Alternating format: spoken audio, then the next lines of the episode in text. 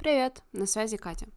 Сегодня я хочу поговорить с тобой на тему потребительства а точнее, что нас побуждает приобрести тот или иной товар. Сейчас я нахожусь в полной потерянности о том, что нужно покупать для младенцев и маленьких детей. Сейчас я на 23-й неделе беременности, и как все люди, нормальные или ненормальные, я начала читать и искать вещи, которые необходимы для первых трех месяцев рождения. В душе я минималист и не особо люблю тратить деньги на вещи, которые прослужат мне временно. Каково же было мое удивление, сколько всего можно найти для новорожденных какие-то специальные бутылочки для молока с подогревом, какие-то холодильники, которые держат определенную температуру, дабы молоко не испортилось. И тут я задумалась не о том, сколько товаров можно найти для малыша, а о том, как на нас влияет реклама в интернете, YouTube видео, где девушка рассказывает о том, что она приобрела недавно на Асосе или Шейн, да и общество в целом через социальные сети мы видим эдакую прекрасную картину мира. Для меня, для меня был большим шоком найти большое количество холл-видео том, что нужно купить для новорожденных детей, какие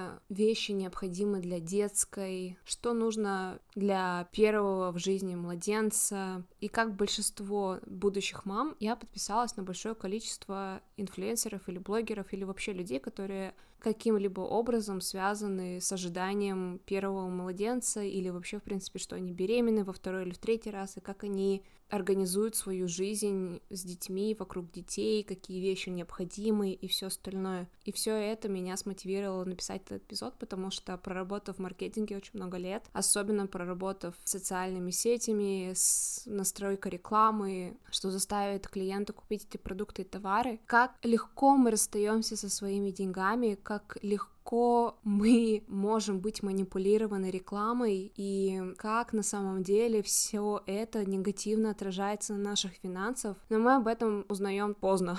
Мы уже привыкли к тому, что тратим больше, чем нужно, и это является нашей реальностью на данный момент. Женщины в частых случаях являются той гендерной группой, которая больше всего подвергается большим растратам. И, честно говоря, я этому не удивлена, но на эту тему я поговорю побольше в следующих эпизодах, потому что мне кажется, что это очень большая тема, которую необходимо обсудить вместе с тобой, по моему мнению. Но сегодня я хочу с тобой сконцентрироваться пяти вредных потребительских привычек. Прости за долгое вступление, но это было очень необходимо, а теперь мы продолжаем.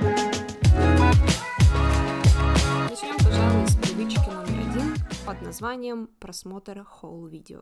Что такое холл-видео? Это видео, где человек рассказывает о своих недавних покупках в том или ином магазине. Такое видео часто побуждает человека зайти на онлайн-магазин или физический магазин и приобрести товар, о котором шла речь. К сожалению, такой тип видео негативно влияет на твое эмоциональное и психологическое состояние. Если ты работаешь в маркетинге, то ты знаешь, как эти видео работают и как люди зарабатывают на таких видео. Если ты никогда не работал в маркетинге, то я раскрою тебе тайну. Чаще всего такие видео спонсируются брендом, что значит блогеры слэш инфлюенсеры очень редко платят полную стоимость продукта. Самое главное, блогерам платят за такие видео. Обычно бренд может предложить 10 вещей или бюджет, на который блогер может выбрать вещи, которые хочет показать в видео.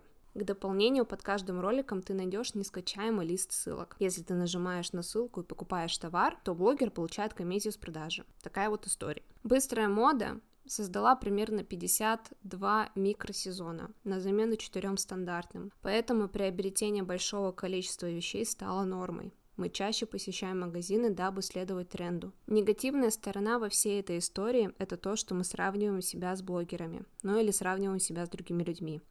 Сравнение себя с другими людьми из социальных сетей приводит к чувству неадекватности и депрессии. Когда мы забываем, что эти люди получают деньги за то, чтобы выглядеть красиво, на нас это отражается негативно.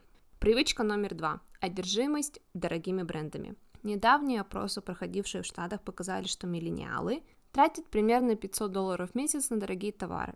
51% ответил, что они будут экономить на медицинских расходах, чтобы позволить купить себе предмет роскоши медицина в Штатах очень дорогая, поэтому здесь как бы судить можно только про Штаты. Про растраты в 500 долларов в месяц я могу представить такие расходы и в России, в зависимости от региона и в зависимости, какие зарплаты в регионе. По словам Forbes, множество дорогих брендов предполагают, что их потенциальный клиент – это человек, который не экономит на медицинских расходах и как-либо себя финансово ущемляет. Поэтому многие дорогие бренды стараются покрыть одно из самых важных потребностей человека – уважение и признание со стороны. Если у тебя дорогая машина, дорогие часы, или последний iPhone, то многие могут предположить, что ты успешный человек. Но в реальности дорогие вещи не делают тебя успешнее в глазах людей. Привычка номер три – импульсивные покупки. Статистика показывает, что 80% женщин подвержены импульсивным покупкам. Давай ответим на вопрос, а почему это так? Мы окружены соблазнами, нескончаемая реклама в социальных сетях. И это не просто рандомная реклама, это реклама, подстроена под тебя и твои интересы. Если ты любишь косметику, сколько раз за день тебе попадалась реклама очередного бренда с его многообещающим продуктом? Какой вид рекламы я терпеть не могу, так это retargeting ads. Допустим, ты посещаешь сайт, и тебе понравился коврик для йоги, но ты решаешь его не покупать по тем или иным причинам. Через какое-то время ты видишь тот же самый коврик для йоги в Инстаграме или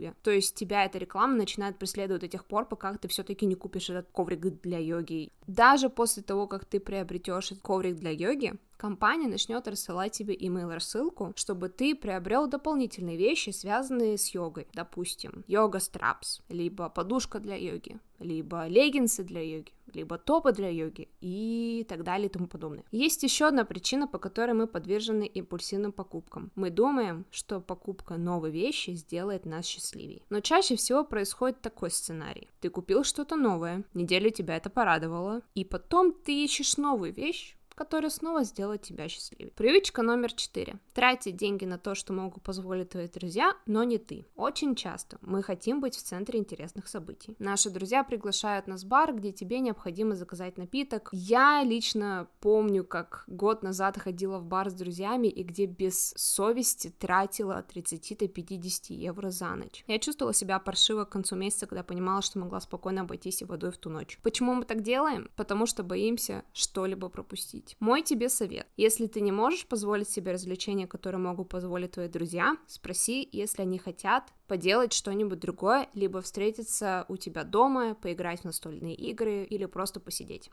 Последняя привычка номер пять — стремиться к идеальной инстаграмной жизни. Есть такая девушка по имени Лизет Калвенра — которая так стремилась к этой идеальной жизни с картинки, что после того, как она потратила все свои сбережения, она влезла в кредитную задолженность. Девушка хотела жить, как ее любимые блогеры, путешествовать, жить в дорогих отелях и покупать только дорогие вещи. Очень многие люди признали, что социальные сети побуждают их сравнивать свою жизнь с блогерами и инфлюенсерами. Что хуже, компании используют инфлюенсеров и блогеров, чтобы продать товар, потому что люди им доверяют. В отчете Boston Consulting Group говорится, что к 2021 году рынок предметов роскоши может достигнуть 1,3 триллиона евро. Основными каналами влияния продаж являются социальные сети. Влияние социальных сетей на товаропотребление будет расти, поскольку в игру вступает поколение Z, которое принимает решения, полагаясь на социальные сети. Какой вывод? Прежде чем покупать ту или иную вещь, задай себе вопрос, зачем тебе нужна эта вещь? Если ты думаешь, что эта вещь тебе супер необходима, попробуй прожить без этой вещи неделю. Если к концу недели ты все еще думаешь про эту вещь, тогда купи ее без угрызения совести. И лично совет от меня Постарайся не сравнивать свою жизнь с жизнью блогеров, инфлюенсеров и других либо людей, на которых ты подписан в социальных сетях. Не старайся покупать те же самые вещи, которые не могут позволить себе потому что твоя жизнь и их жизнь очень разные. Разные финансовые потребности, разные финансовые возможности. И чтобы не навредить себе, постарайся не реагировать на рекламу. Если ты думаешь, что тебе какая-то вещь не нужна, скорее всего, так оно и есть. Если понравился эпизод, ты всегда мне можешь написать на мою почту. Также не забывай, что ты можешь сделать этот подкаст более интересным присылать свои темы и вопросы на email почту, которую я укажу в описании этого эпизода. Желаю тебе хорошего дня и до скорой встречи! thank you